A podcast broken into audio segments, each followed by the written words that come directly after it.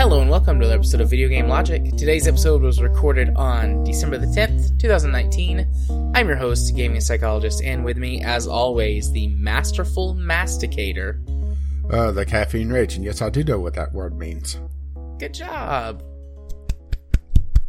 I don't know why I just did that. On today's show, we will of course be discussing the games that we played. Elder Scrolls Legends active development is ending in the West. A United States congressman pleads guilty to spending campaign funds on Steam games. Rocket League fans aren't thrilled with the item shop and blueprints. We'll have our weekly community corner and a Steam weekly discovery queue. Timestamps will be in the show notes following their respective topics. Good evening, Rage. Uh, good evening. So, right off the bat, I want to say happy birthday. Uh, well, thank Technically- you. You actually remembered this year. I did. Technically, your birthday isn't today, and it's also not the day that this episode is going to go up. It will happen between the recording and the release, but I'm going to go ahead and say happy birthday. Well, thank you very much. I'm not going to I'm not going to sing though. Thank you. That that's the best gift of all. That's that's your birthday present. I'm not going to sing to you. No, I have your birthday present along with your Christmas goodies. Uh Uh, Should I be ready? scared? no, it's good. I think you'll like it. I mean, you'll definitely like the Christmas goodies, and I think you're going to like what I got you. Uh oh. for your birthday. It's so it's it's just simple. It's something simple, but Yeah, I was just going to stick with Steam for you this year because I did go out all out last year. You have to admit that. you one. did, you did. But um, I should be able to get that stuff boxed up and ready to go tomorrow. So it won't show up on your actual birthday, but it's it's it's for both. okay. Uh, just let me know for the tracking number because I'm going to have to pick it up at the post office if you're sending to my post office box. Yeah, I'm gonna send it to whatever address Katie kept for you in her little book. Well, you're if it's the PO box, you're going to have to tell me. Yeah, well, I'll give you the tracking information okay. whenever we do ship it out. But yeah, Well, thank you very much. you are very welcome. And I'm also I a little, might- and I'm also a little scared. it's just a simple present. I think you'll love it. Plus, you have your Christmas goodies. So, and and I know you like those. hmm The only problem is now I'm going to have to share them.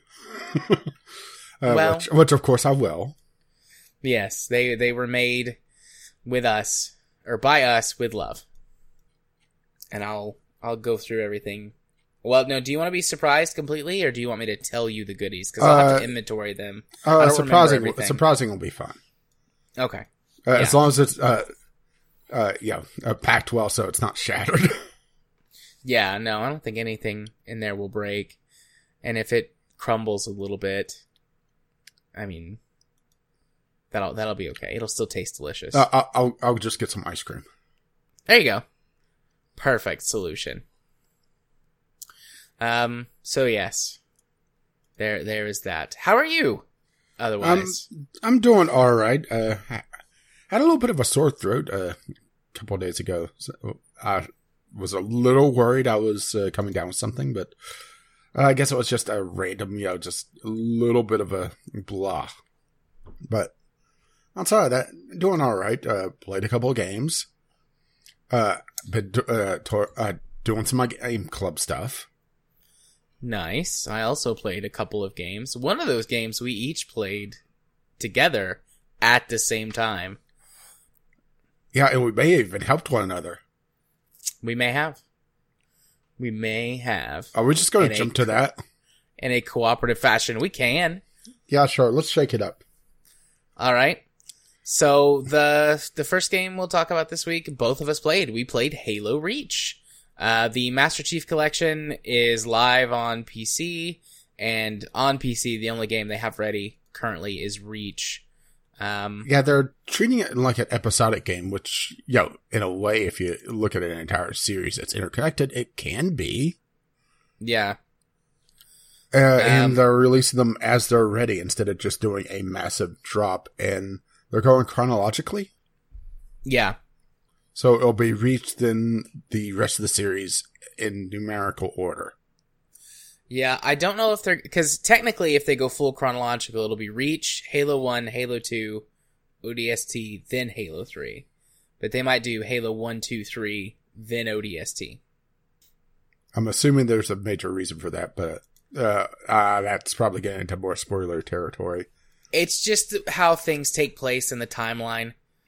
Um, like Mhm. Halo ODST was like an expansion or uh, like a big DLC for Halo Three.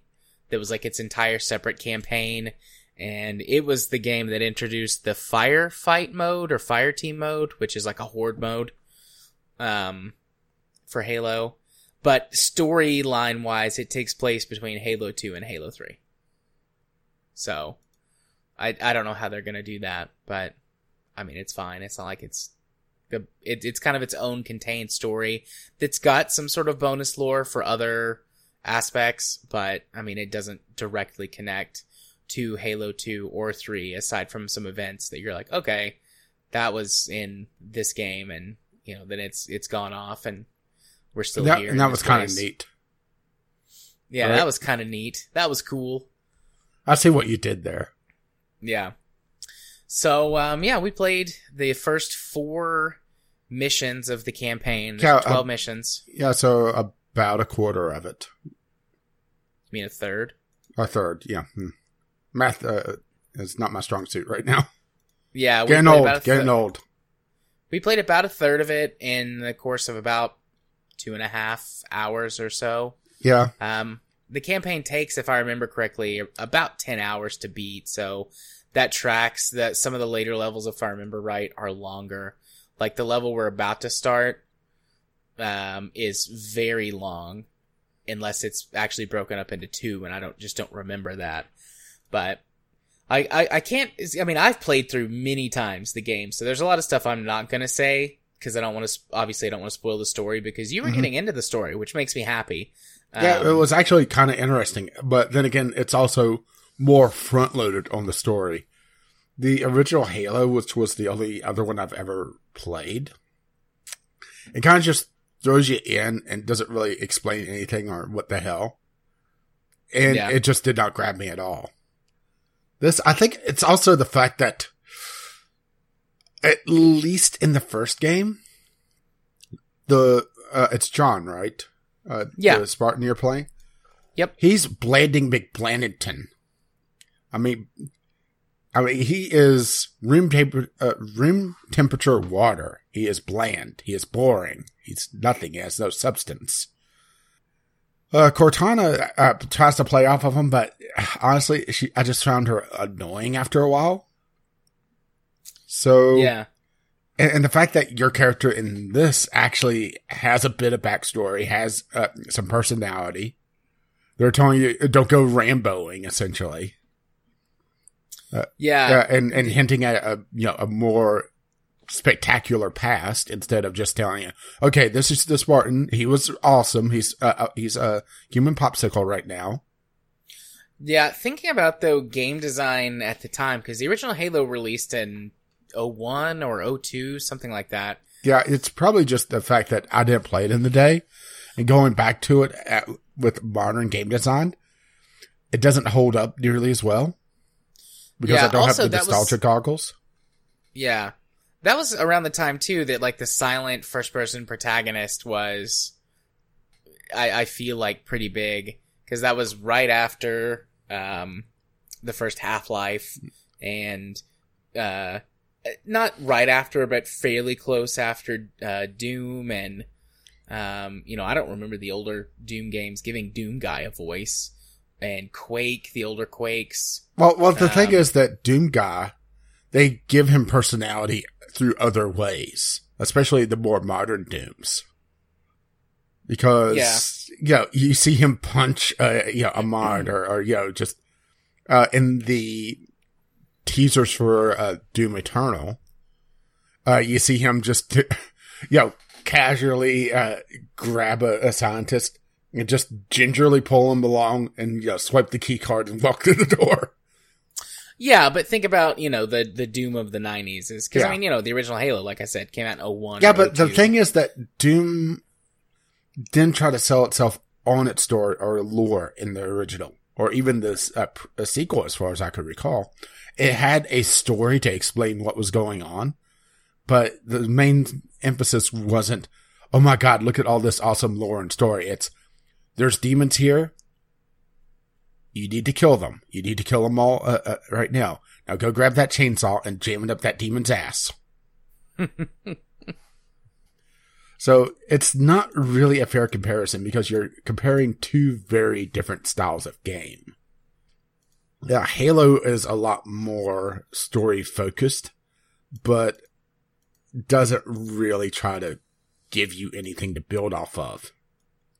Or at least, I, I should say, the original one looking back at it without all the history, all the nostalgia, just, you know, random, uh, uh, guy looking back, uh, what was it? Almost 20 years when I played it. Yeah. It's hard for me too to talk about it because not only do I have the entire history of the series, but I've read all the books and seen all of the short films and animated stuff and the the one movie that they made that's set in the Halo universe. Uh so a lot of that first game where you're talking about like bland, you know, lack of personality, my brain's going, well, but he's got personality. But then I have to go, well, am I remembering something from the book? in the game, he doesn't really. He, he's yeah, he's uh, very monotone, very you know. We're, we're, I'm a very badass guy, and that's it. Yeah. So, yeah, it's it's hard for me because I have so much sort of crossover from the entire series and lore. But I think Reach is probably one of the best games from a storytelling perspective. Reach kind of sets the tone for what all of the Halo games since have done, um, with how they handle their story, even with the Master Chief. And Halo 5 in particular introduced a ton of characters, um, and, and it's built from several other characters that have previously been in the series. And I mean, you haven't met any of them yet, except for the Master Chief, but it brings in a lot of the other Spartans from the books and copies their personalities. And then one team is made up of a group that you meet throughout the the rest of the other games. Um, and one of those people is Nathan Fillion. He's the best. It's Buck, of course he Nathan is. Fillion. So, um, but yeah, Halo Reach, the the way that it did its story was was copied a little bit by Halo Four, and then taken a lot farther with Halo Five. Um, Halo Three is pretty good in the storytelling department. Two is better than one. Um, I'm having a hard time separating again with two, like which what stuff comes from the book versus what comes from the original release versus what comes from the re-release that has a lot of added stuff to it. So yeah, I think it'll also be a lot more interesting with a co-op partner because going through it alone was just dull. It was boring. Oh yeah. I'm looking forward to playing through all of these with you. And there's a large amount of stuff that I have forgotten because I mean it's been 10 years or so since I played Halo Reach. It came out originally in I think 2009, 2008 or 2009. Um, and I played it pretty heavily sort of its release year and then not really much more after that. So, uh, there's stuff that I'm going, I can't remember if this was in the game then or if this has been added or what, but I've forgotten chunks of the story. So I remember all the overarching stuff, but like as we go through the missions, I'm like, oh yeah, I forgot about that. I forgot about that. That's cool. There is some stuff coming up though that I'm excited to play through with you, and and oh, as long boy. as we, the next time we play, we're definitely going to get some of it, and we'll probably get all of it because it's kind of in the middle third of the game. There's some some stuff that I'm excited to play through with you. Uh, How do you feel uh, ab- ominous. How do you feel about the uh, like armor abilities and things like that? I actually kind of like them. Only problem is that, uh, because you're the host, I'm getting a little bit of lag. So it's, I'm trying to compensate for that. And, uh, sometimes hit the button and in between I die. And that's a little annoying. Yeah, that would that would really suck. Hopefully they fix that ASAP. Oh no, that's, uh, that's netcode thing. That's not going to get fixed. Okay. That's how, just how the game is. I have to compensate for that. And because you have a schizophrenic connection, sometimes it's going to be a lot worse than others. And on those days, I will refuse to play Halo. Well, what we can do is if between, I guess, maybe game releases or whatever, we can swap because I'm since I'm the one who started it, and especially since you didn't get any campaign progression through some kind of bug or glitch or something. Basically, what happened was I had a Windows process that wasn't uh, turned on, and it wasn't sending telemetry. So I found the bug. I fixed the bug. Uh, so I should get progression now. Maybe. Hopefully. Um, but we can alternate hosting. That way you don't have to deal with the lag all the time because that's not fair. Well, also it depends on how my computer handles some of these uh, releases because remember, older computer, CPU not nearly as good. Plus, you know, having that damn uh, thermal throttling whenever my you know, CPU goes full tilt for too long. Yeah. One of the biggest issues I have with it is its lack of, of graphic options on PC. I mean, you get a couple of definite necessities, like you get um, an FOV slider, which is very important um, because this game is really punched in on console, obviously.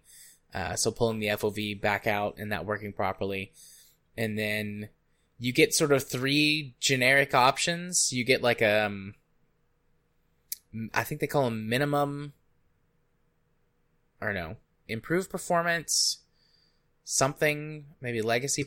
Basically, it's one of them makes it look exactly like how it looks on the console. One of them is like a reduced graphical option for performance, and then the other one is like max graphic settings, which I honestly can't tell too much of a difference between the standard and the max one. The the most obvious thing is is um, the uh, detail pop in yeah. is basically non-existent on the the maxed out graphic setting. Yeah, which is can, what I went with because of the pop in. Yeah. But otherwise, I couldn't really tell any differences in textures and things. And maybe it's just because I don't have a high enough resolution monitor. I only play at 1080p, and the and the maximum setting it outputs at 4K. Um, at least based on what I was reading from reviews. But I mean, that's like it for the options. There's you know like I mean control settings and stuff, but thankfully this game doesn't have motion blur. Uh, they just yanked it out completely for the PC release. Um, yeah, and something else that's kind of nice is that by default, uh, mouse precision is not turned on, and enhanced mouse uh, movement is not turned on. So no mouse acceleration, no smoothing, no nothing. Raw input. Yeah. As it should did, be. Yeah. I had to mess with the sensitivity a little bit um to to kind of dial in so it actually matched what I typically have my mouse set at. But yeah, no. But that's that's typical that for pretty much any shooter to be honest. Yeah. So once I got that dialed in, it was good. Yeah, I, um, I toyed around with the field of view a little bit. I toyed around with uh, mouse sensitivity. And that was about it. And it does run fairly well. I am getting the audio bug where there's some hitching and it's muffled. And it seems have, to be that's on a case by case basis. I have muffled gun sounds, but the rest of my audio sounds perfectly fine as far as I can tell. Yeah, well, I also have the audio turned down way low uh, with subtitles turned on because, you know, uh, co op, so, you know, need voice chat. Yeah. So uh, it's not that big a deal, but if you turn down music all the way, uh, it turns down in the uh, cutscenes as well. And there's no sound effects in uh, the cutscenes for the most part. So you have, you know, uh, 30 pumas, or sorry, warthogs, uh, driving along si- uh, in perfect silence. Yeah, and you can't hear the polka music. Yeah. Um, yeah, I I have to say playing a because because I've never played uh Halo CE on PC and I've never played Halo Two on PC. So I, aside from that one Halo free to play multiplayer thing that was brought over from Russia and like modded and all that jazz. I've never played Halo on PC before. And I gotta say, this is so much better. I'm actually a little bit worried about playing Halo 1, 2, and 3 mm-hmm. because Halo Reach, like I said, was the first one, or well, Halo Reach was the first one that introduced armor abilities, and the first one you could sprint in. And Halo Classic is slow. They had to slow the gameplay way down for console. And I, you know, I never noticed at the time because I was a console player, and then I started playing PC, and I've gone back to playing, you know, occasionally a console game or something. It's like, oh, so God, it makes a lot is so more sense slow. why the hell I hated it, huh? Yeah. So I'm a, I'm a little worried about going back and playing those other games from just sort of a, that aspect of it. But I mean, using, you know, keyboard and mouse controls is way better than using a controller to play. So the, the campaign experience in some ways is easier and in some ways is a little more difficult. And I, I think I'm just part of it. I'm just slower. I'm not as good at first person shooters as I used to be. And the other is it's like occasionally like I'll put I'll, I'll hit the wrong button for something, and it's like I, the muscle memory is different, um, especially because the the game, the first the FPS I've played most on PC is probably Call of Duty. Uh, oh, which one is the one of the Call of Duties? Black, Black Ops. Ops? Call of Duty Black Ops is the game the, the FPS I've played most on PC, and the controls the default control scheme is way different than the one for Halo. So I kept pressing the wrong buttons and then I went and I configured it a little bit, but there's a couple of buttons that can't be changed in the control scheme. Um, like V, I think, is for push to talk, and it wouldn't let me rebind V, and that was what uh, I used for melee in Call of Duty. So I had to, like, I, occasionally I would hit the wrong button to do something. It got me killed. I'm sure I'll build up the muscle memory that I need to, um, and that's more of a temporary thing.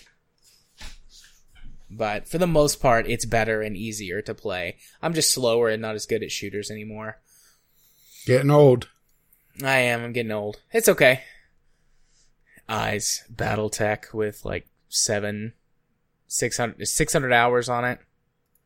I Well, you don't exactly. Yeah, yeah. You don't need to be fast for BattleTech.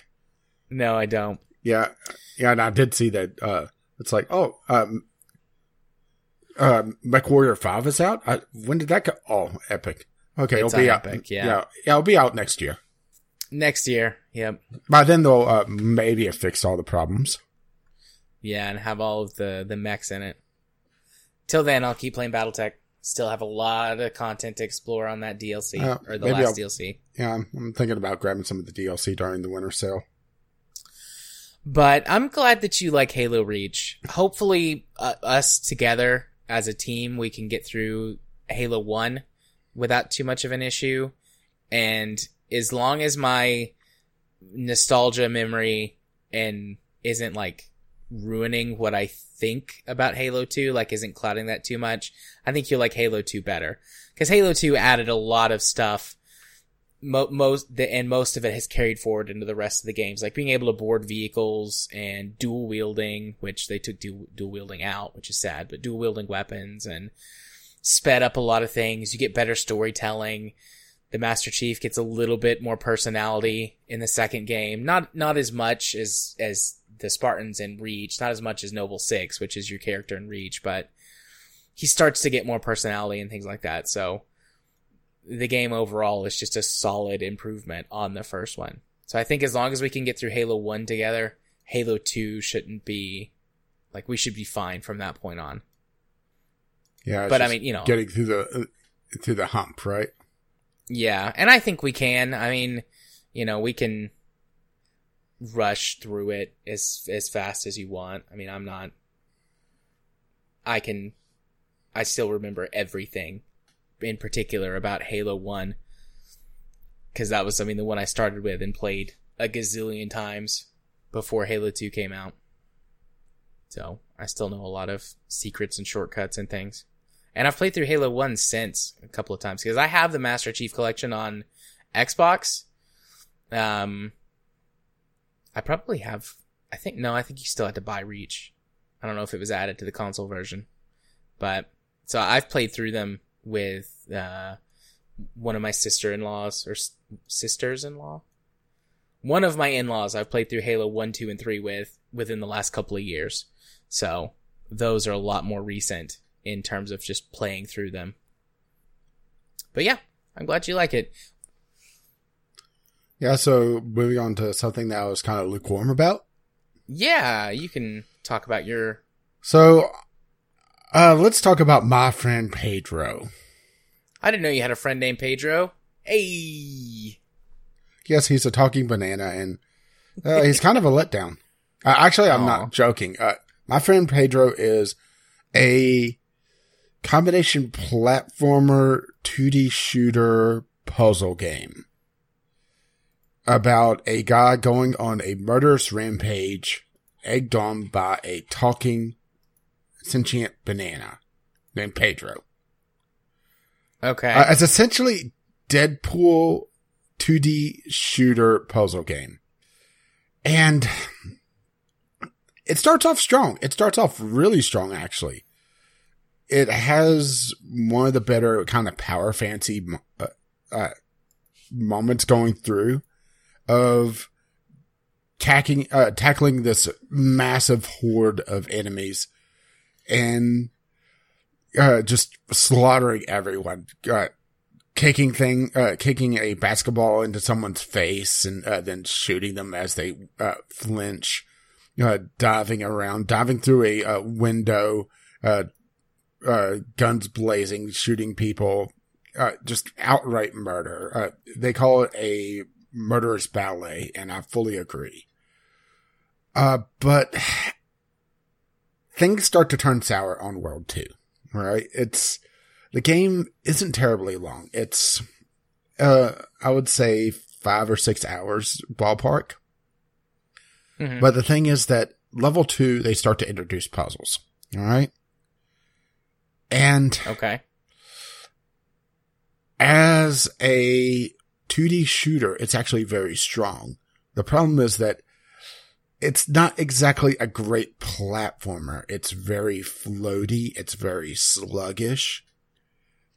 Uh, it relies a lot on some questionable jumping at times. And when you start adding a lot of puzzles that have insta death uh, states or jumping puzzles that are very, very precise. And if you fail, you just have to go back to the checkpoint. It loses its pace very quickly. And looking at the reviews for this game, it seems the further you go, the more they lean on puzzles and platforming gameplay to get away from all the uh, interesting gun battles. Uh, there was actually the first boss uh, reminded me of a bit actually of uh, Final Fantasy VII's uh, uh, uh, highway scene where you're driving the motorcycle. You're on a motorcycle, and it shakes up the 2D plane, so it adds a uh, two and a half D element, uh, well, two almost 3D element, where you're going through and uh, fighting off waves of uh, cars until this the local butcher shows up that you've been trying to kill to try to take you out. Uh, but then they start leaning on puzzles and jumping elements and it just kills all momentum the game had. And it's really disappointing because all the gameplay I've seen of this has been that first world. As soon as they got past that, it felt like they are starting to try to push it more and more to the puzzle, uh, uh, platformer genre, and it just doesn't fit that well. It's not that good a puzzle platformer. And I have to say, I'm really disappointed. I'm not angry, I'm just disappointed.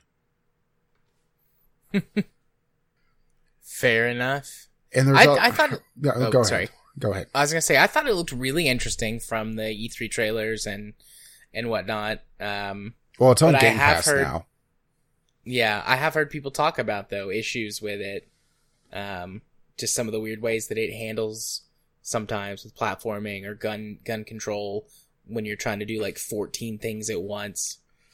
Yeah, there's a weapon wheel, but the weapon wheel's absolute terrible. It's shit. It's the worst weapon wheel I've seen in a video game.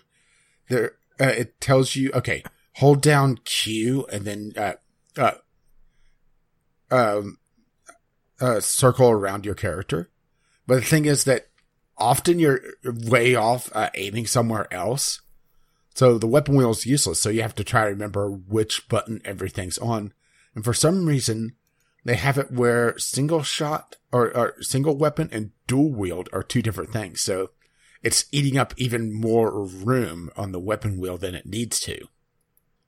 So Mhm. yeah, you can quick swap, but it's uh, have to remember. Okay, uh, in practically every video game ever, if you have multiple weapon slots, pistol defaults to one. All right, pretty much a All right. universal rule. hmm Well, in this game, you'd want to use dual pistols pretty much all the time, which is two.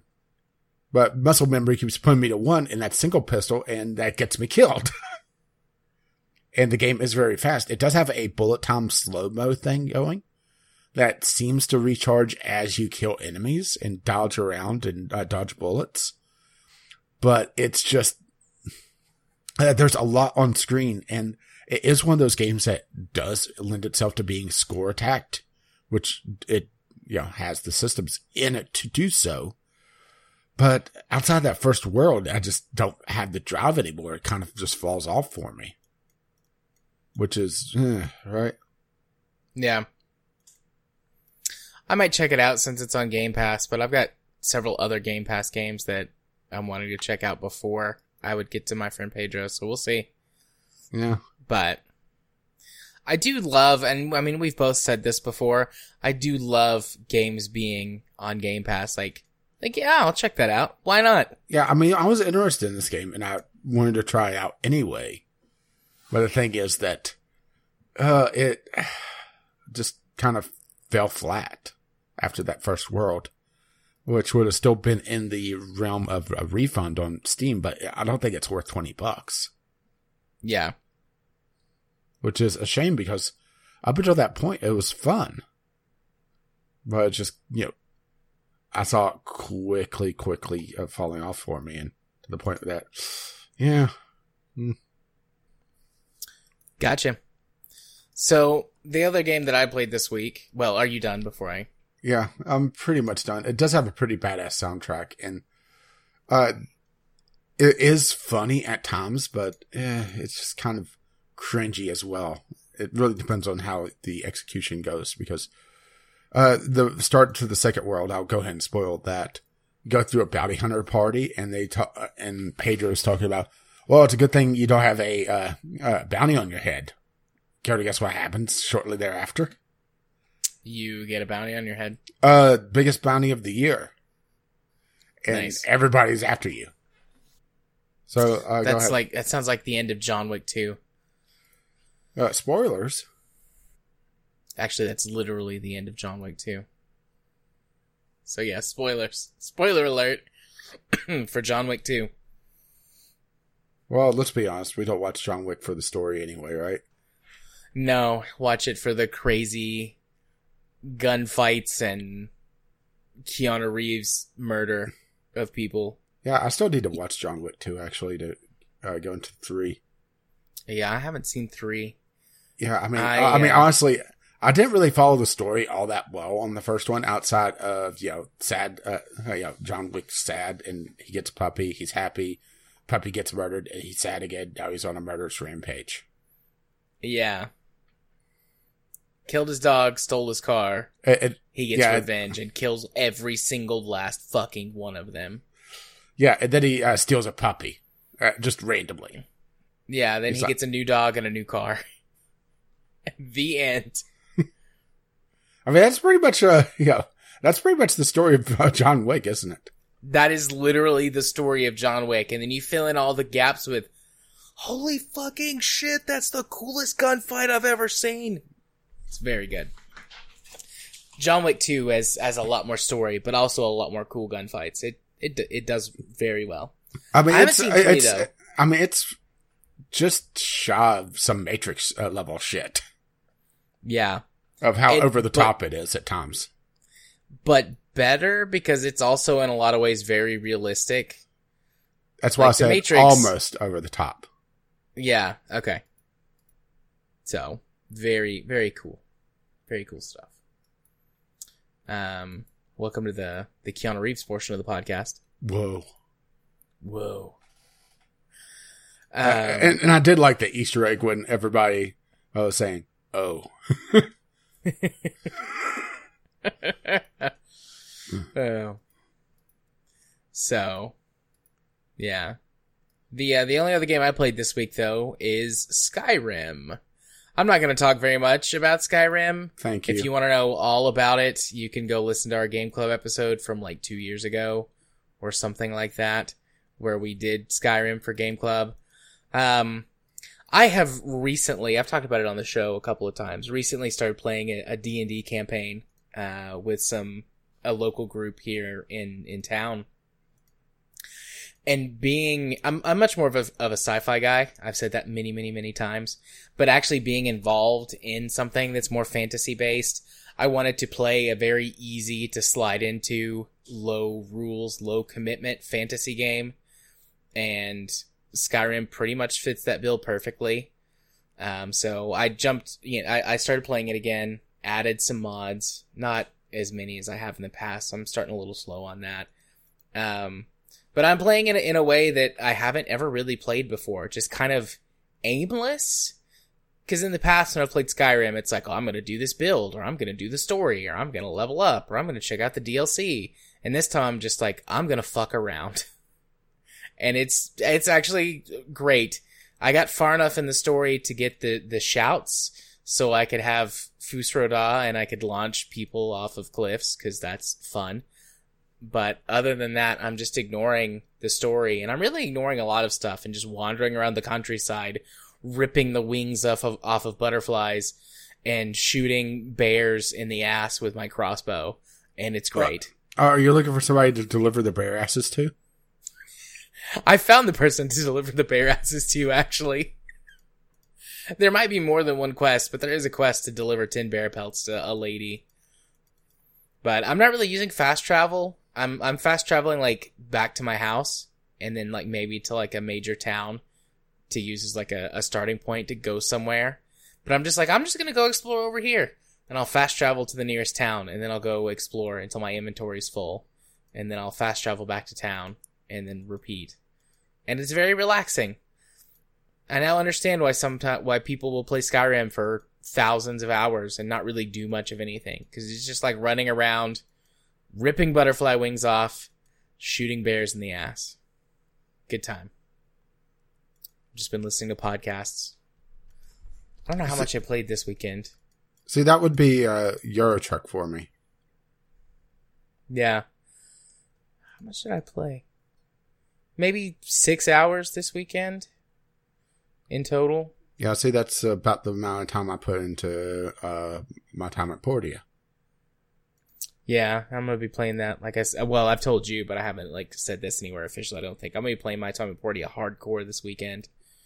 Um, it's probably Yeah. the only serious time I'm gonna get to put into it. I mean, I'll I'll meet, be sure and play it more, unless I'm just like fuck this game, I hate it. But I don't think I will, based on listening to you talk about it.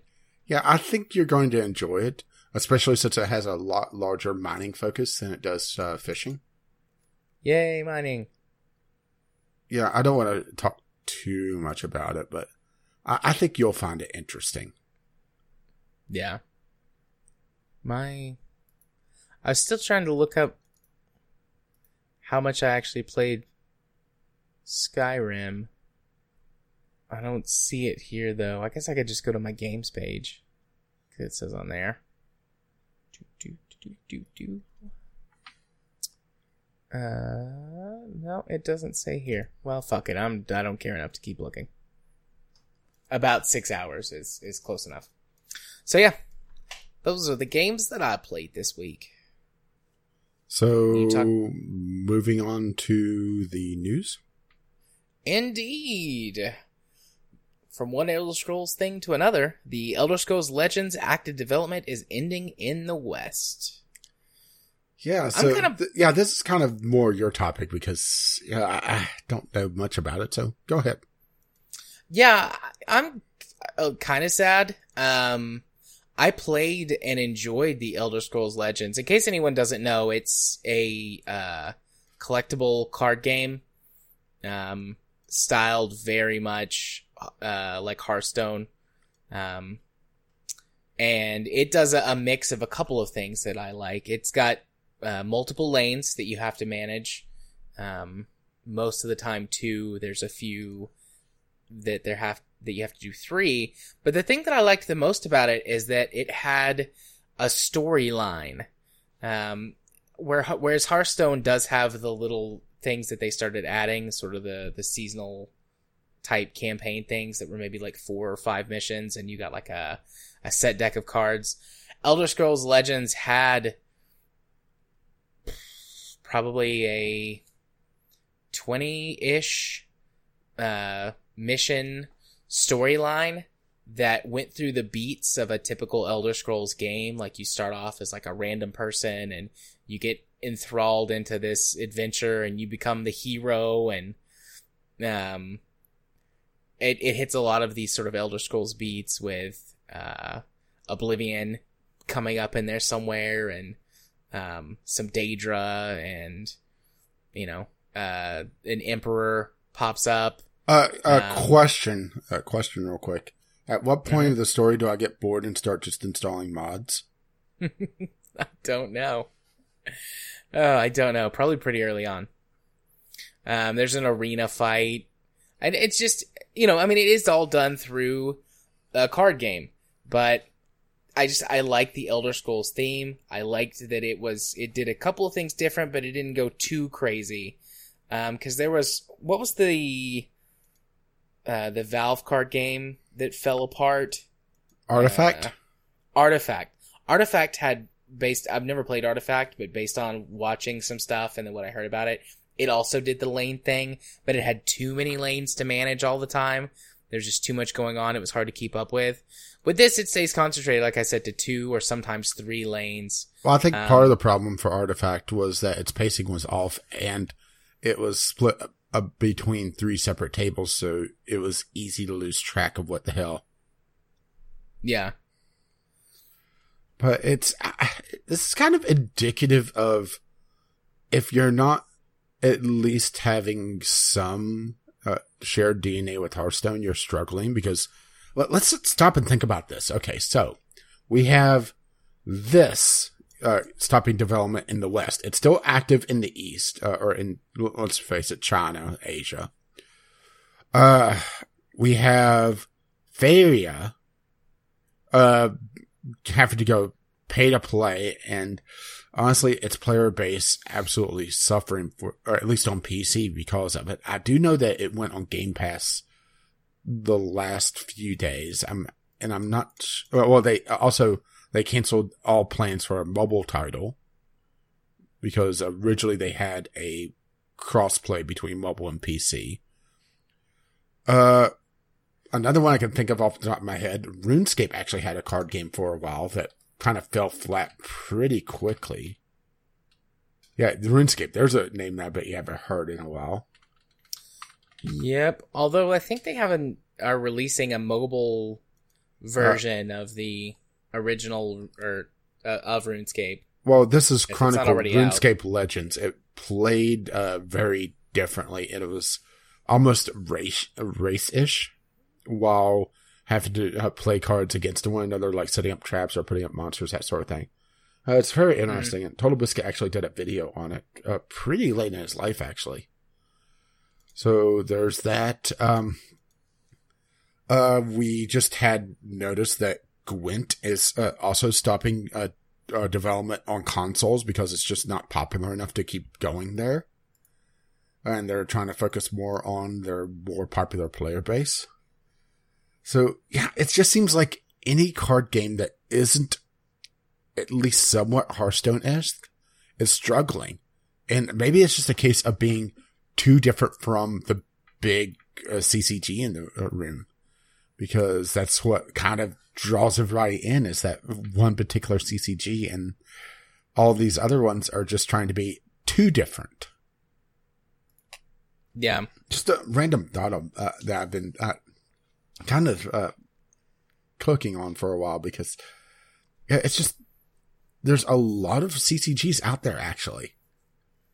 but just none of them really has taken off. And it seems like the ones that are tried to be too different have just struggled. But if you just copy Hearthstone, you know, you're not differentiating yourself at all. So, I mean, I'm just looking at some of the other ones like Spellweaver. Uh, is a, does that even still have a player base anymore? I played that for a while. I don't know. Uh, it's more Magic the Gathering esque, which you know was actually a plus for it. But I think there's not much of a player base anymore. If they uh, if there is, there's uh, mostly on mobile. The thing that I liked most about Elder Scrolls is, like I said, the the campaign. That that's the thing. Like I don't really like to play these games too much multiplayer because you run into so many people that are just playing ladder essentially. You run into the same decks all the time. I hate playing the meta. I hate it. Like I just I just like to play. I like to build interesting decks or find something that's kind of silly and have fun with it. And just running up against the same meta decks all the time gets old fast. So having a good storyline to go play, um, or or other stuff to do, not necessarily just the storyline, because the arena stuff can be fun.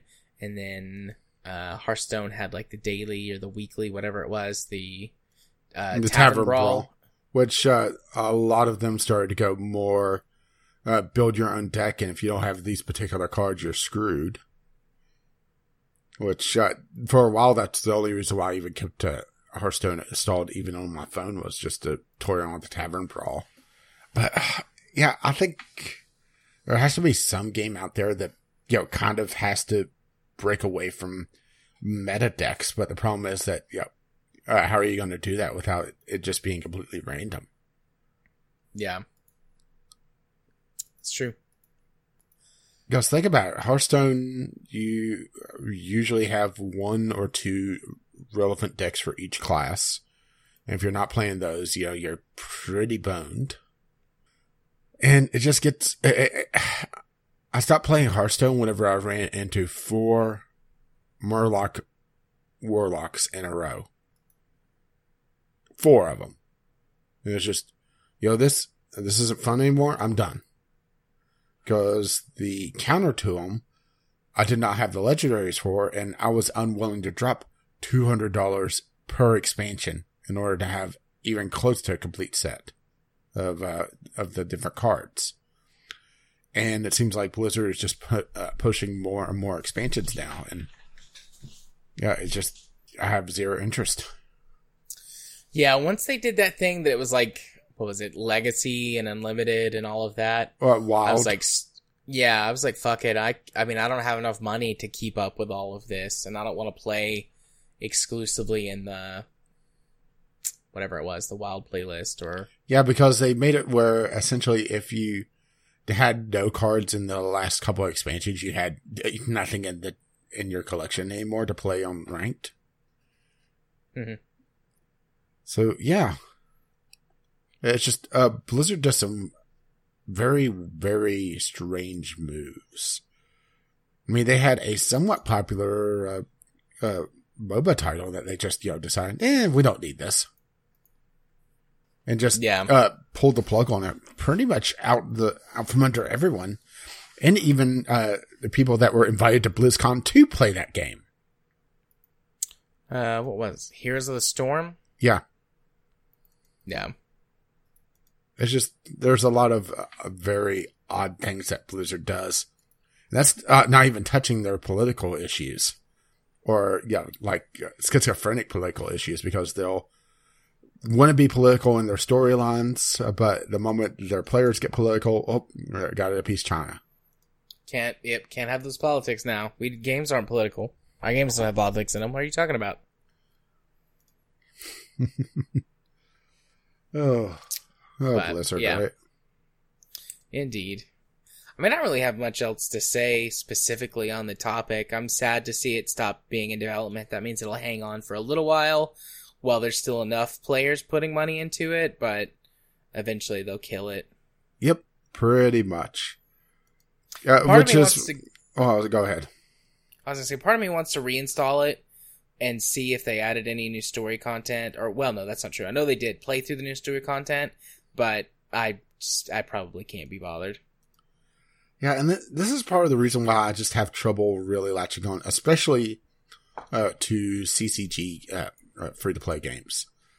I mean, I'll occasionally put money into a free to play game.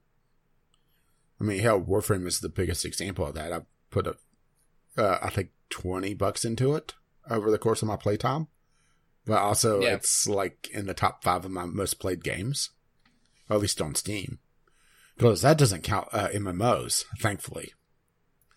Uh, but at the same time, CCGs are more dependent on uh, microtransactions, and the problem is that uh, they can pull the plug at any time, and you're out of all that money. And it's just eh, right. It just Yeah. it puts me off from uh, wanting to dive into it. Yeah, I've spent money on a few free to play games. I don't see it quite as much as of a loss. Like if I'm actively playing it and enjoying it, I don't mind to sp- put some money into it. And you know, when in, when I'm done playing, I'm done playing. It's just like any other game I spend money on, but I mean, I'm not by any means like wealthy or anything, but we do have different sort of financial uh Yeah, stuff. What's the right way to say that? We have different income levels, I guess, Mm-hmm. or different, you know. I'm more of a tightwad. Sure. That's maybe the fastest, easiest way to say it. So, you know, it, doesn't bother me as much. Because if I'm enjoying it, I'm willing to spend money on it. Even if I stop playing it the next day. You know, I felt I was enjoying it enough to put many, money into it. Thankfully, I'm not, and this isn't like me excusing this type of shit. We rail against this all the time, but thankfully I don't fall too much into the psychological traps that developers set. Um, one, I can spot them easily a mile away. I'm kind of a special exception on that with my profession and my background. But two, I also thankfully don't have much of an addictive personality. So it's easy for me to walk away from something if I feel like it's becoming more of an issue. Um, and I don't just dump money into things all the time. And that's, uh, I guess, a blessing, or I'm fortunate to have that and it allows me to do that. But I know that I, that that's not the norm for a lot of people. So Yeah, and that's the thing is that, uh, it, especially free to play, just feels so damn scummy these days, just because of how much they push and push and push the psychological tricks. yeah, And uh, and I understand, you know, game developers have to make money. They have to, you know, they have to survive. But at the same time, uh, the they hate to leave money on the table, so they have to do all the money. They have to get everything. They have to milk everything, and it just oh, right. yeah. They're they're greedy and it gets old. Yeah, I mean, well, we have a perfect example of that coming up. But first, let's go political. What do you say? Unless you have something more to say on this. No, I don't have anything else to say on that. So let's get political. So, a United States congressman pleads guilty to spending campaign funds on Steam games. yeah, this is more of a fluff piece, to be perfectly honest. But it was kind of funny, but also very sad. Now, the Steam games are like, yeah, out of the list of sins that this guy's pulled, yeah, way, way, way, way, way, way down the list. Because he spent a lot of money on other shit. But he spent, according to this, uh, 1,005, hang on, am I pulling the right uh, number here? 1,300.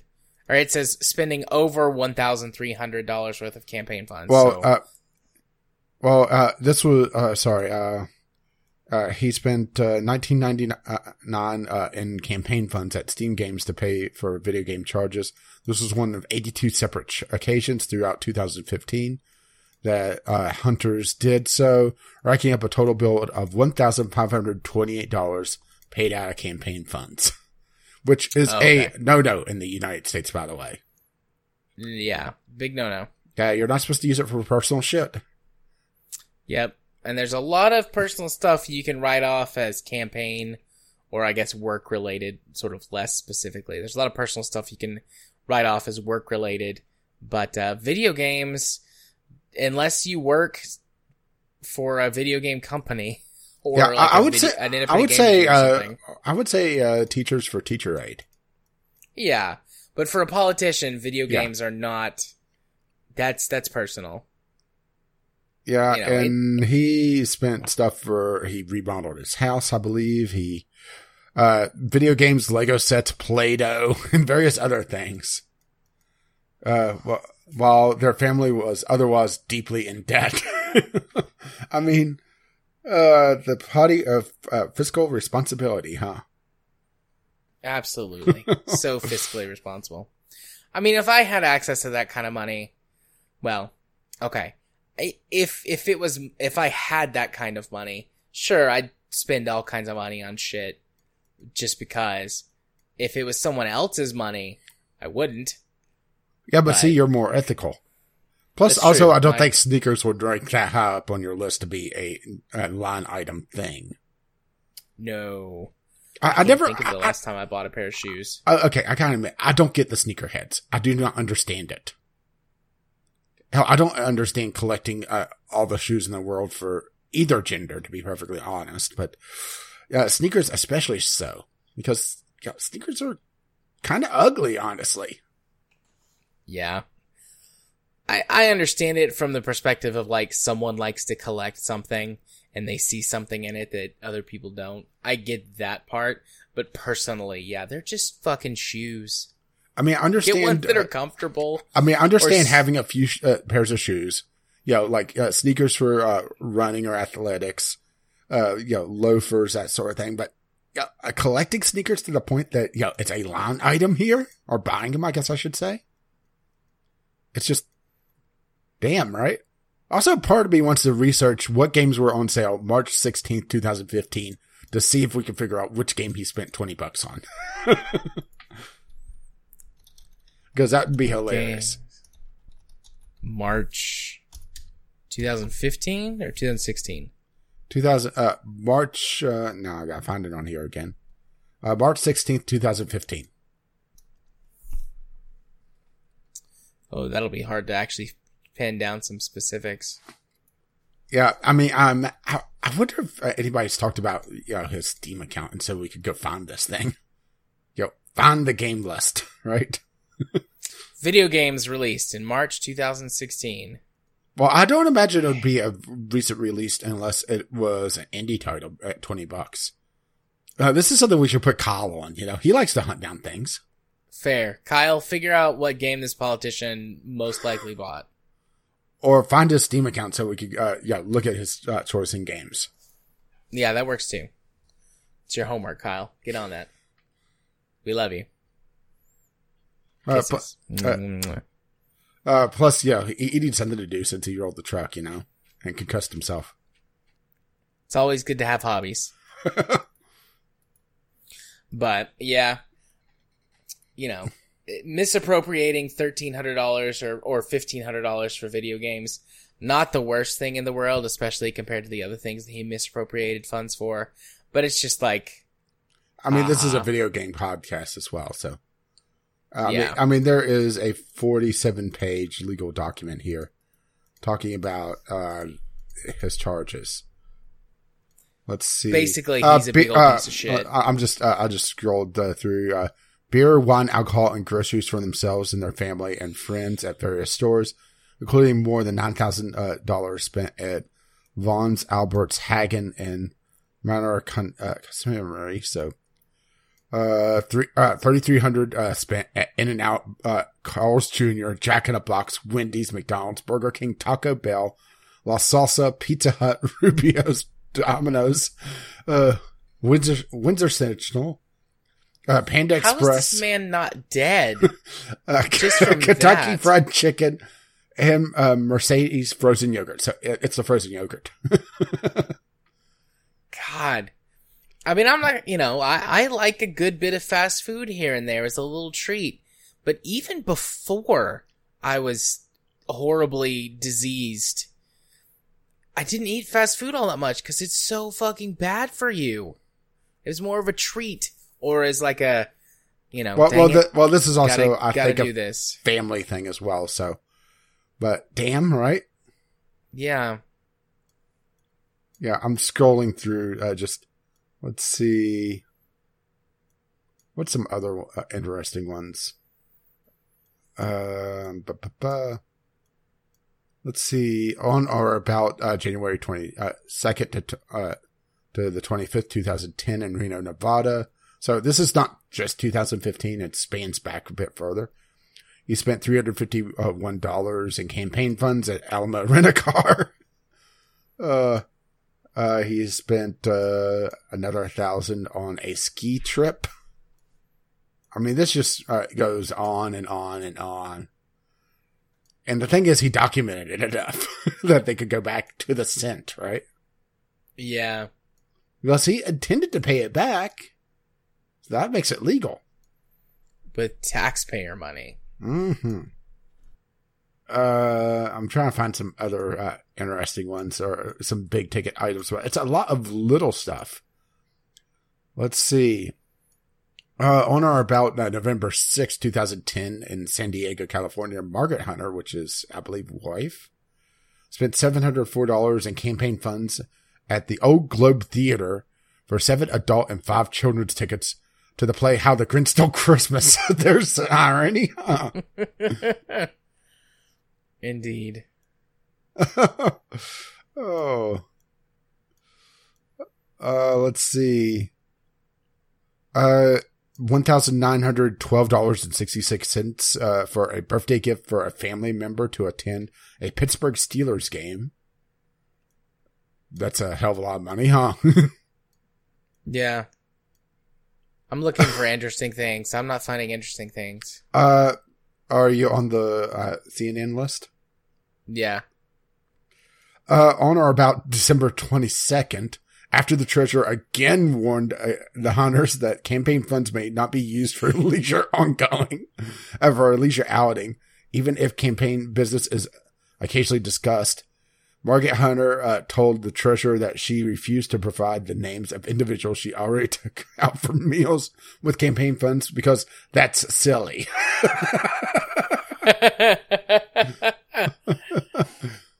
yeah, and it is his wife, by the way. oh. We're just having fun with this now, aren't we? yes. Um, spent ninety dollars uh, in campaign funds to play golf at Cotton World, uh, Co- Cottonwood Golf Club. Uh, and that Duncan Hunter, which I'm assuming son, or maybe that's the maybe that's his, is that his first name? No, no, that's his first name. Sorry. Uh, uh, uh, let's see, ninety. Uh, he spent a total of eight hundred eighty-one dollars in cam- campaign funds for greens fees, food, and drinks while golfing with family. I saw that's eight hundred and uh, almost nine hundred dollars to play golf uh, uh, and hang out with your family. yeah, yeah, and that's one of twenty-four session uh, occasions between 2010 and 2016 that he did it. Uh, so twenty-four uh, times uh, uh, for eight hundred eighty-one dollars. That's actually not bad overall, but uh, yeah, still What about still Mar- le- still legal, still illegal. On about March 20th, 2015, Margaret Hunter told Duncan Hunter that he could not access any funds until the next day using his personal card. Instead, she counseled him to withdraw up to $100 in petty cash using his work card. She reminded him, We used to do petty cash all the time with the former treasurer. It was great. Uh, let's see. On or about September 5th, 2011, in uh, California, he spent $399.06 at Best Buy to purchase a, uh, a Nikon Coolpix a digital camera plus battery and SD card, which he used to photograph his upcoming family vacation to, uh, to Idaho and other events. To conceal and discuss and disguise this illegal transaction, he falsely informed his treasurer that the charge was for ink, paper, and computer software. That's a hell of a lot of ink. That's like what two, uh, maybe three uh, cartridges. Yes. Ink is also stupid expensive. I get off-brand. Uh, my printer actually accepts it. So yeah, this guy's a piece of shit. Oh, oh, oh, oh, no, no, I got one. I got one. I got one. Okay. All right, on last our, one. On or about September 16th of, uh, uh, to 19th, 2011, in Boise, Idaho. So I'm guessing this is during the uh, uh, vacation. And elsewhere, the hunters spent an additional $640.05 in campaign funds uh, for a family vacation centered around the family members' participation in a dance competition. and, right. uh, and then they spent another 432 uh, for another family vacation uh, for dance for the dance competition, and it's probably up quite a few times actually. So somebody likes to dance. Maybe it's one of their kids dancing. uh, they spent uh, thirty seven hundred dollars in campaign funds for a family vacation, which the hunters ran uh, the Marine Corps Marathon 10K course and took their family to a fall festival. He then falsely uh, uh, informed the treasurer that the charges associated with the trip were all campaign, and Margaret Hunter added that they were doing a trip to DC, meals mostly. I mean, she's just as bad as he is, if not worse. Yeah. Let's see. Uh, they spent eleven thousand three hundred seventy-five dollars at Costco. What did they buy? This uh, the, the damn thing. They bought a lot of toilet paper. They're stocking up for the zombie apocalypse. Well, they bought groceries of household items, toiletries. There you go. Cosmetics, medicine, and vitamins, clothing, pet supplies, and video games. Oh, there's more video games. uh, gift basket items for basket donations. oh, I'm having too much fun just going through this. We we should stop. We should indeed. But that's move silly. on to another thing. Our next or our final news topic for the night: Rocket League fans aren't thrilled with the item shop and blueprints. Talk about outrageous pricing. So, Pieces of shit. uh, you went back and looked at it. I look, went back and looked at what. Uh, the prices, because oh, Whew. So, for those who haven't followed Rocket League in a while, uh, they added loot boxes eventually, and uh, with all the heat that loot boxes have gotten, thanks EA. Uh, actually, thank you for that one because yeah, starting to see uh, companies shy away from it. Rocket League announced that they were changing their pricing, their uh, microtransaction model to a more traditional mobile esque model. Well, it's happened. And mm, they stuck to a more mobile esque model, as in ludicrously overpriced. Uh, it's using the typical buy and buy a package of currency. And they have a rotating store, but also whenever you're playing, instead of crates now, you get blueprints that you can pay in the currency to unlock. And uh, items that used to be a chance to get for a single key now are $25, $30 for a single item. I mean, it's absolutely nuts. yeah. And it seems like they just, you know, went through and looked at all the trading prices and added like two zeros to all the costs because there's nobody I found that uh, agreed with the pricing on this game. There's multiple items that are cost more than the game itself. Yeah. It's like, um, was it Apex that had like that special thing that if you wanted to get all of the content, it was like a hundred and something dollars? Uh, there's a couple uh, uh, games that's done that where uh, you get a lifetime pass, but honestly, it rarely seems worth it because uh, those games uh, tend to fall apart. A matter of fact, uh, shoot, now I'm blanking on the damn game. It was the uh, uh, isometric fighter. Like, uh, talk for a bit while I look it up. Okie dokie. So it's, we were talking about greed earlier, kind of how the mighty have fallen, because Rocket League was, and I suppose the gameplay is still great. I mean, we haven't played Rocket League in a while, but it was always a, or originally a good game that was came out and didn't give in to all of the bullshit. You could just they had some DLC you could buy, but otherwise it was fine. And it's just been getting worse and worse and worse over the years. I know that at least Jim Sterling has said that he uh if he could go back, he wouldn't give it one of the awards that he did because of how the game has turned out with all of its microtransaction bullshit and the direction that it's been heading. Um, yeah, I just can't. Cosmetics are cool. I get it. But Rocket League, there's so much cool stuff in Rocket League with just people who are skilled and can pull off some cool trick shots and some awesome moves. I just can't imagine you know, spending that much money and or that much time to get that stuff. But I mean, cosmetics do matter to people just because it's not something that particularly draws me in doesn't mean that, you know, other people are dumb for that. And these games pry on people's psychological desires to have cool stuff, to have shiny stuff, that hit of dopamine that comes from getting a cool thing. Games like this prey on people with those feelings and that um, whenever that comes up. Aha! It was Battlerite. I was looking for that one. Uh, Battle I Right. uh, Battle went- Right at all. Uh, it it was a MOBA esque game where it kind of cut to a team fight situation where it was a isometric uh, fighter. hmm Only think of think of it as essentially a ju- uh, cutting out about forty minutes of boring gameplay and getting to the three or four big team fights in like a League of Legends game. hmm Uh, well, they decided, you know, we're not getting enough money on this. Let's chase the battle royale uh, dragon. And as far as I know, it's fallen on its face. They decided to make it a completely separate game.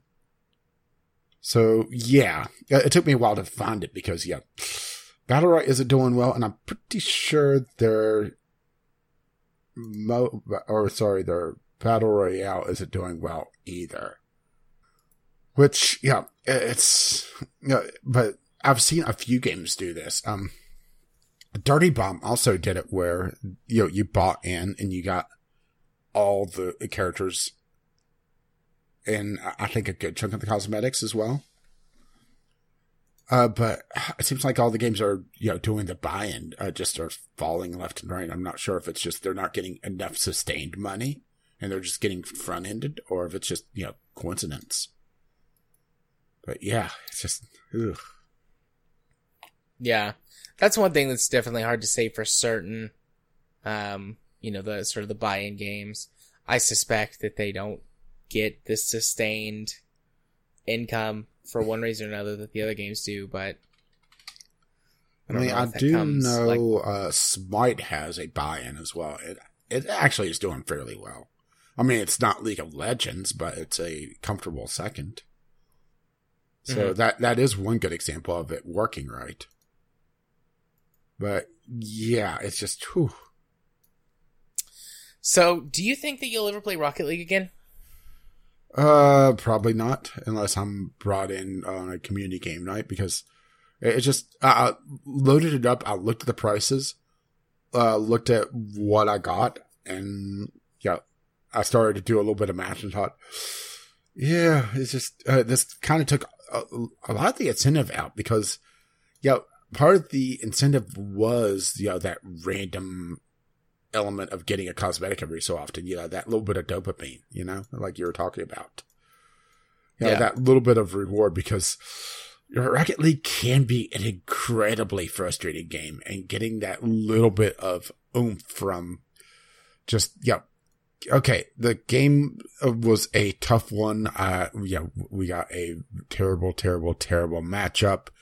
But hey, at least I got something shiny at the end. Now it's, I got most of the free cosmetics. Uh, they have the battle pass, which, let's be perfectly honest, the battle pass system that they have is just, you know, exploitative as hell because, uh, the paid one, you know, you get something every level. The free one, you get a couple things early on and then they start spacing out, spacing out, spacing out to the point where, you know, if you're not playing 24/7 Rocket League, you're not going to get that anyway because the the buy-in one uh, goes up a lot faster. So yeah, it just feels like it lost all of its incentive to me. Plus the fact that yo, know, I'm so far behind on the skill level that it just it's already not really how my list to want to play, and this just yeah leaves a bad taste in my mouth. Yeah, maybe if if somebody or enough people requested it, we'd play it again. But it's been a while, and we always struggle to get even teams.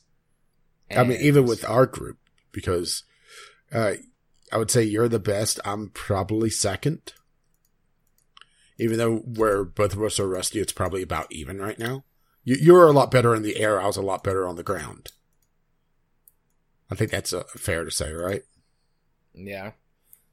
There was one other person who was really good. I think it was Phil. Yeah. Which where the hell is Phil gone? Uh, he plays Star Wars RPG with us every week, every ish week. I don't know how much Phil. Phil, how much did you engage previously? Let me know. Write in. Bueller. Bueller. Nice.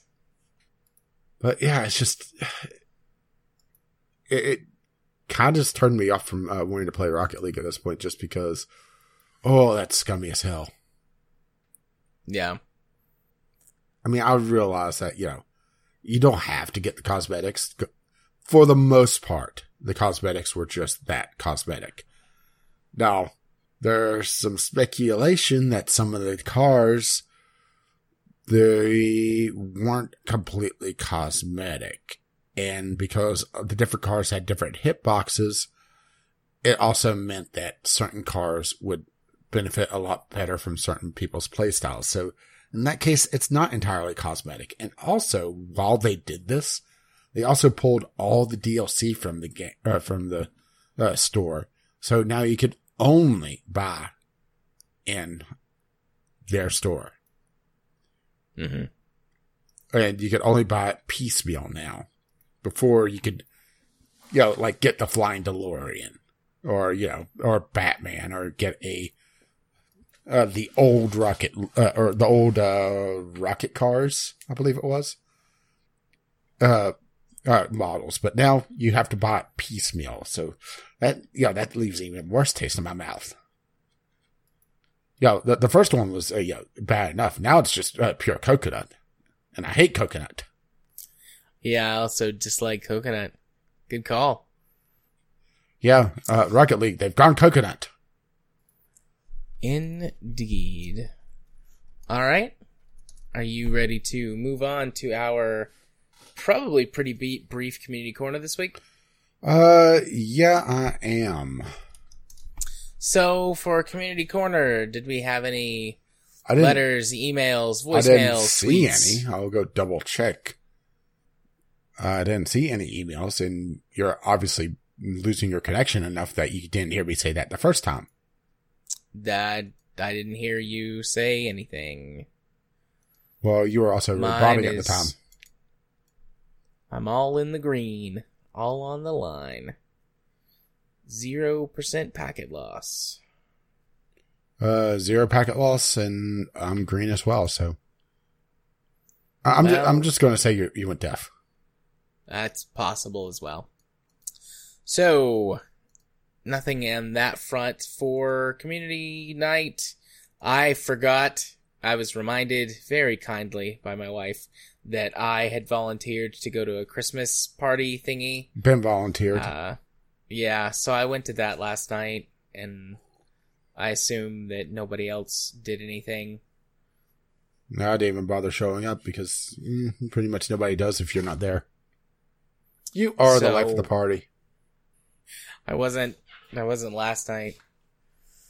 I mean, it was. We had there was good food but it was a bunch of people I I didn't know very well. I kind of knew some of them, but there were also plenty of college kids that I didn't know. And then I don't I don't know what the game is called, but the game where it's like everybody takes like a thing and sticks it to their head, and you're a character and you have to figure out who you are. But like I won that game, because I stuck mine on my head and they were like, "Oh, it fits you perfectly." And my first guess was Santa Claus. My second guess was Scrooge, and I was Scrooge. Ah, humbug. Yes. So that was uh that was that, and I was out of the game, and I went and ate cookies. And chugged insulin. Uh yep. You got that right, buddy. No, no, no, no, spaghetti. no, no, no, no, no. You had you had a cup of insulin and you were dunking the cookie into the insulin. Yeah. Because I know how you are with milk. You use insulin. Yeah. I had I had spaghetti and cookies. It was delicious, but I paid for it. But it's okay. I'm still alive. So that was that. Unless, uh, well, how do you feel about brains? How do I feel about brains? Yes. They're alright. Mm, not sure if zombie. I'm just gonna stay away. Fair enough. Probably a smart move around me. Just stay away. oh, uh, oh no, Craig. Fuck you, Craig. Come back. whoa! I went into the red there as well. well, Let's let's try and bring him back for a minute, but we're at the are you Craig? Craig, you left you? us. you left us.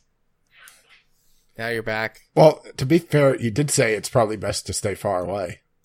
That is very true. And Craig is, uh, you know, a robotic, uh, robot of action. So, yeah. He is indeed. But Rage, where can they get in touch with us if they want to send us things? Well, you could send an email, vglpodcast at gmail.com, or just tweet us, vglpodcast, on the Twitter. So, Discovery Queue. Indubitably do. And as per usual, I, well, I had it pulled up, but I got something immediately. How about uh, your favorite game in the whole wide world, since you talked about mine? Yeah. Red Dead Redemption 2. Uh, well, does it tie into the story of the first one? Because if so, Uh, that's yes, it's a prequel to the first one. Okay, so it does make sense then. Uh, if you can, since you can't play the first one on PC, uh, you know you don't really need it for the story. But yeah, it'll be interesting once they get around to fixing it. Maybe, but also this is Rockstar, so yeah, they're just going to milk the multiplayer for as much money as humanly possible. And at least at launch, uh, the uh, game wouldn't launch if you had a controller plugged in, because of course, right? Of course. So that's Rockstar for you. I mean, if they could, if you could get mods to fix all the issues that Jared had with it, then maybe it could be an interesting ride. But how about I make a a different recommendation? Call of Juarez Gunslinger instead. Sure, it's not as serious, it's not as grim, but damn is it fun. Go play that. Yeah. And my issues with Red Dead Redemption 2, I think it was Jim who asked me like, "Why do you think that this is stuff is a waste of time, but you play all of these other games that a lot of people think are a waste of time?" And I mean, it's purely subjective. I mean, it genuinely is. It's purely subjective. I just thought that all of the stuff in Red Dead 2 was just faffing about and wasting time. Like, if I want to play a Western game, I want to spend the entire game doing Western stuff, not looking at a horse's butthole and Yeah, but inspecting playing cards. yeah, but uh, the butthole contracts whenever it's cold weather. Cool. You know, but if I mean, if you like, or if you don't care about that stuff as much as me, if it doesn't bother you as much, then absolutely you enjoy it. Jim was right when he when he asked me that question because it's totally subjective. I just don't give a shit about that. I'd rather play a sci-fi thing where I look at like an alien butthole for 46 hours. So, yeah. And speaking of a sci-fi thing, I don't know if there's alien buttholes in this or not, but uh, Everreach Project Eden um, looks like a third-person RPG game. They are talking about things like Mass Effect and old school BioWare games in the description.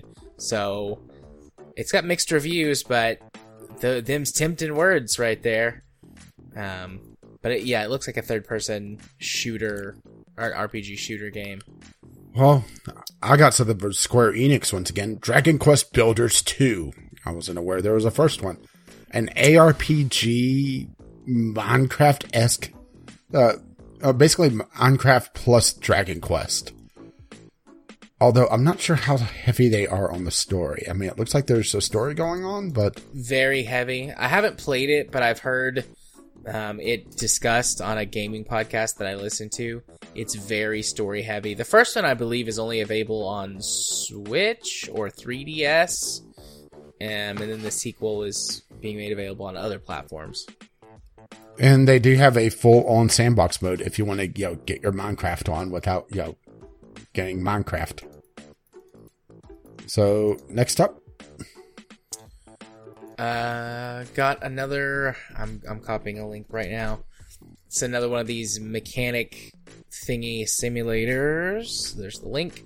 Biker Garage Mechanic Simulator. It honestly doesn't look super great. Um, there's a huge string of these that have been releasing over the last several months for planes and trains and automobiles, and now we have bikes. uh, well, are, are there any other John Candy movies involved?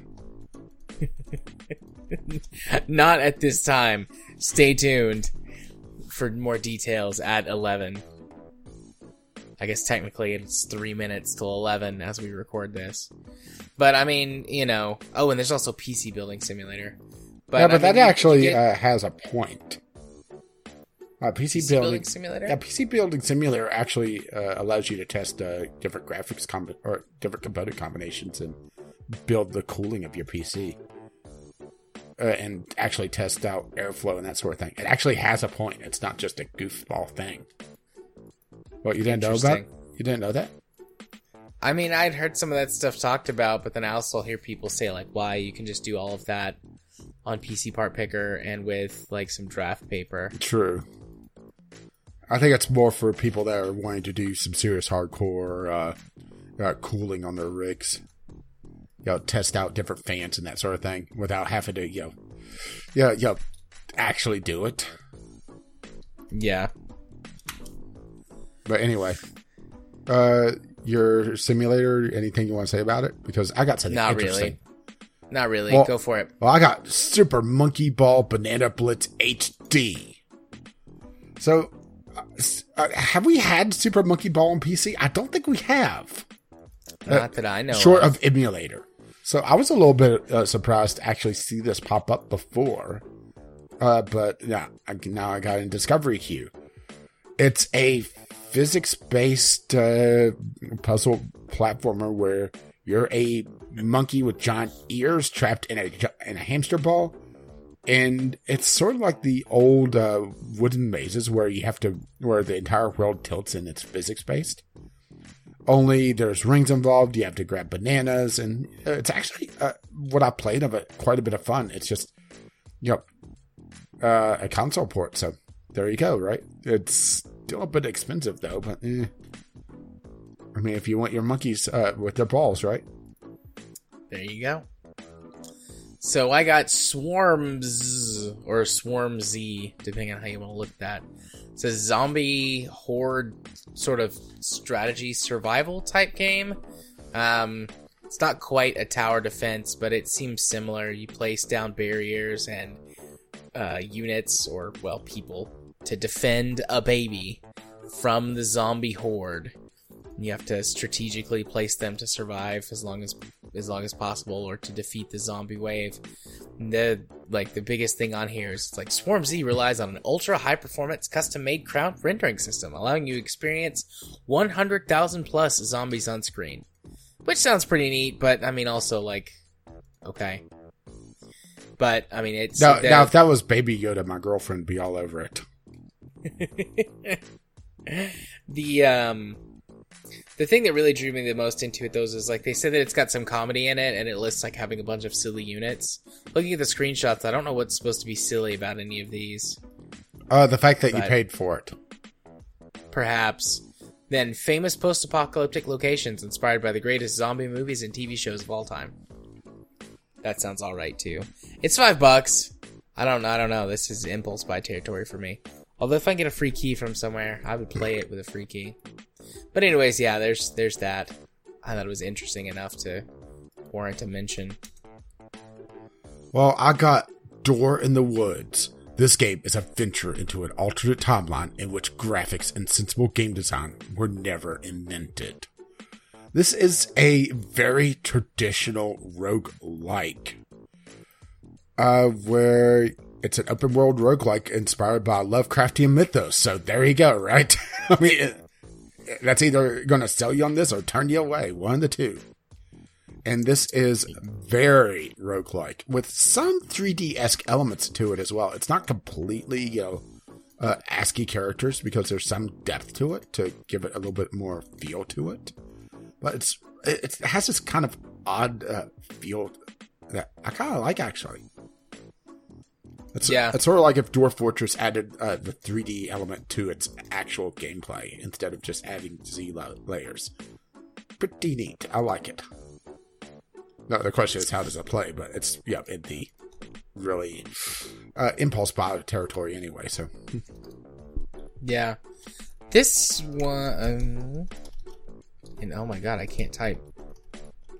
Called Endless RPG is more of a. At first glance, more of a curiosity type thing for me. It looks like it's um a randomly generated open world RPG that doesn't really have a story. You just create a party of heroes and go adventuring, and the world is simulated and grows around you it's uh, with like cities and towns growing larger. uh, so basically rogue like uh, roguelike without the proper roguelike things going on with it. yeah, I guess. Because Um, that's what a lot of it is is uh, random generation and uh, surviving. Yeah, it looks interesting, I, but I don't know if it looks good. If that makes sense. Like graphically, it's not. It's not really all that exciting, but like the gameplay idea is intriguing. I would I would buy this for a couple of bucks to, to check it out. Well, uh, it must be the night of uh, Minecraft esque games. Goes, I got Cube World. Cube, uh, I found your world. Uh, Cube World is Oh. a voxel based action RPG with a focus on exploration. It takes place in a procedurally generated fantasy world made up entirely of cubes. So I've heard a bit about this. This was actually kind of famous for being in development hell or development limbo whenever the developer just kind of gave up on it for a while, but it looks like he did finally finish it. But there's a lot of uh, negative votes on just saying that it doesn't really hold up. It's not worth the 20 bucks. And it's more of a focus on exploration. So, yeah, it's hard to tell just how much there is on actual gameplay. So, there you go. God, I just got Biker Garage, so I'm going to skip that. Well, this game is just porn. I kind of want to put it, but I'm not going to link to a porn game in the show notes just to be on the safe side. Uh, the game is called Cockwork Industries. I thought it was Clockwork, and the screenshot has got like some cogs and gears together. Uh, so I'm thinking like, oh, Clockwork Industries. So What is this? Like a some kind of um, visual novel or something? But no, it's a porn game straight up breasts exposed for our pleasure and penises on the screenshots. So there you go. Well, I got an odd one. Doraemon, Story of Seasons, essentially Harvest Moon plus anime character. Uh, Japan's uh, uh, adored Doria Doraemon meets Story of Seasons in this new fresh take on farming now on Steam. The setting is nature and the theme is creating bonds. While doing so, enjoy heartwarming interactions uh, throughout each character in the story. So it looks like it's a more story focused uh, Harvest Moon game, which Harvest Moon in Japan is called Story of Seasons. So uh, it's kind of a, a surprise to see this. I didn't know about this actually. and I'm not from overly familiar with uh, the Doraemon franchise. Outside, I know it's popular. I've seen the character pop up every so often. It's a a giant blue cat, but Mhm. you know, I'm not really familiar with you know what the character's like. But uh, it has this kind of interesting like frame uh, around the uh, uh, screenshots and, uh, and a filter over all the uh, gameplay that looks like it's a hand drawn. It reminds me of very much of Valkyria Chronicles, actually, with how they handled uh, know, cutscenes. It has like a hand drawn feel to it almost, or animated Yeah. feel. So, uh, another Harvest Moon esque game. Or I guess now Stardew Valley esque game because, yeah, that's kind of taken over on PC. So I got Boneworks, which I've seen some stuff on like Reddit about here recently.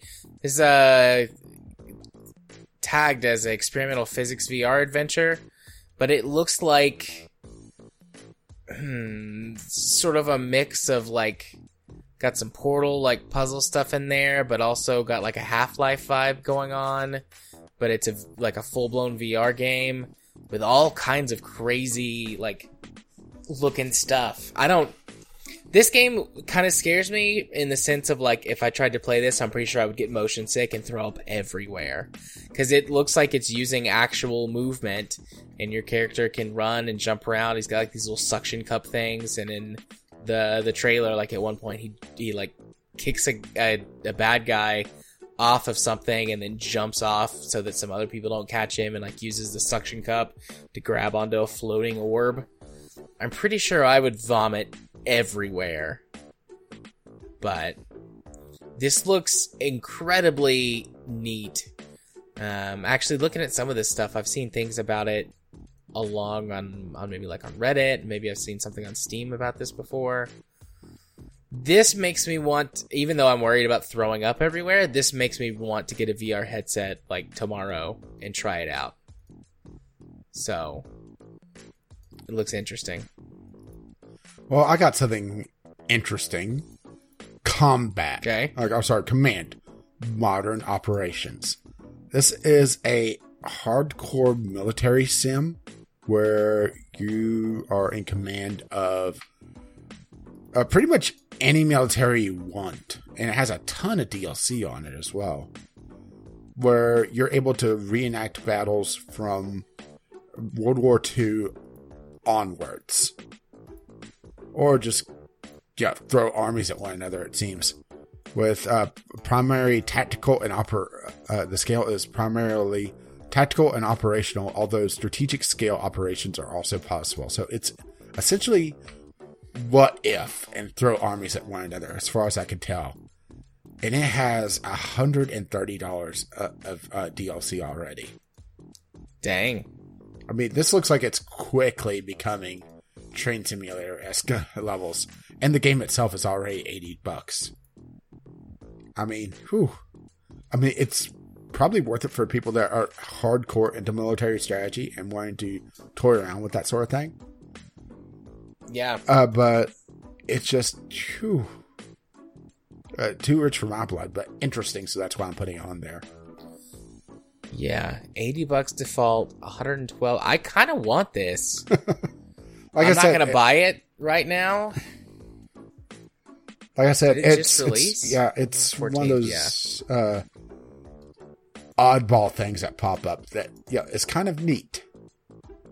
So you got Yeah. you got one more? No, my queue's done. I'm on my last game, Molecule Sinks.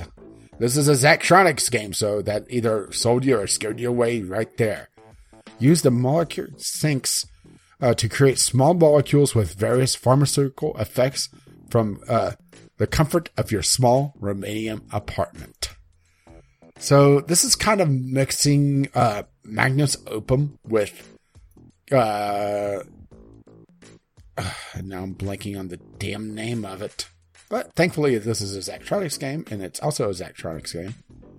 Uh, SpaceChem. I knew it was Chem, but I was blanking on SpaceChem.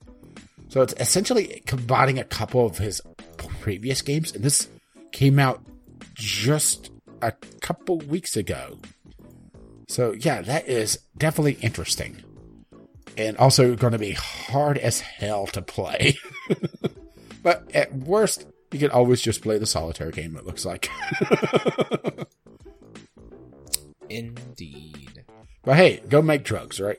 From the comfort of your apartment. Yeah. Your Romanian apartment. I wonder if there's going to be an overarching story uh, like uh, Minus Open had. But anyway, that is my queue done. I had some interesting pulls and some odd pulls. You had porn. But I uh, did have porn. but but at least the machine uh, learning has learned your tastes.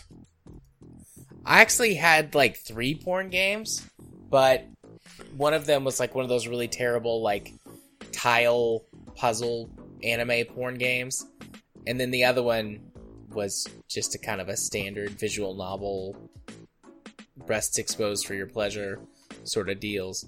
But this one, the one that I mentioned, was intense. So, I, I, I had to bring it up. Uh, and it caused a tent. Indeed. To be pitched. Hey. But with both of our queues done, that means, hey Rage, hit him with the socials. Well, I've been Caffeine Rage. You can find me on YouTube, Gaming with Caffeine Rage. You can find me on Twitter, Gaming with CR. And if you wish to be my friend on Steam, you can do so over there, Caffeine Rage as well. And you've been? Gaming Psychologist. You can find me over on the YouTubes by searching for Gaming Psychologist, on Twitter at JMA4707, and on Steam by sending a friend request to JArthur4707. And the password for this week, if you wish to let them know exactly what episode of the podcast you're coming from, is reaching. Because I'm reaching for a word this week.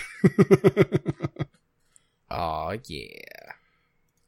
But as always, once again, you could uh, contact us at vglpodcast at gmail.com with your letters, voicemails, gaming related topics, or just tweet them to us, VGL Podcast, on the Twitter. And that does include your homework as well.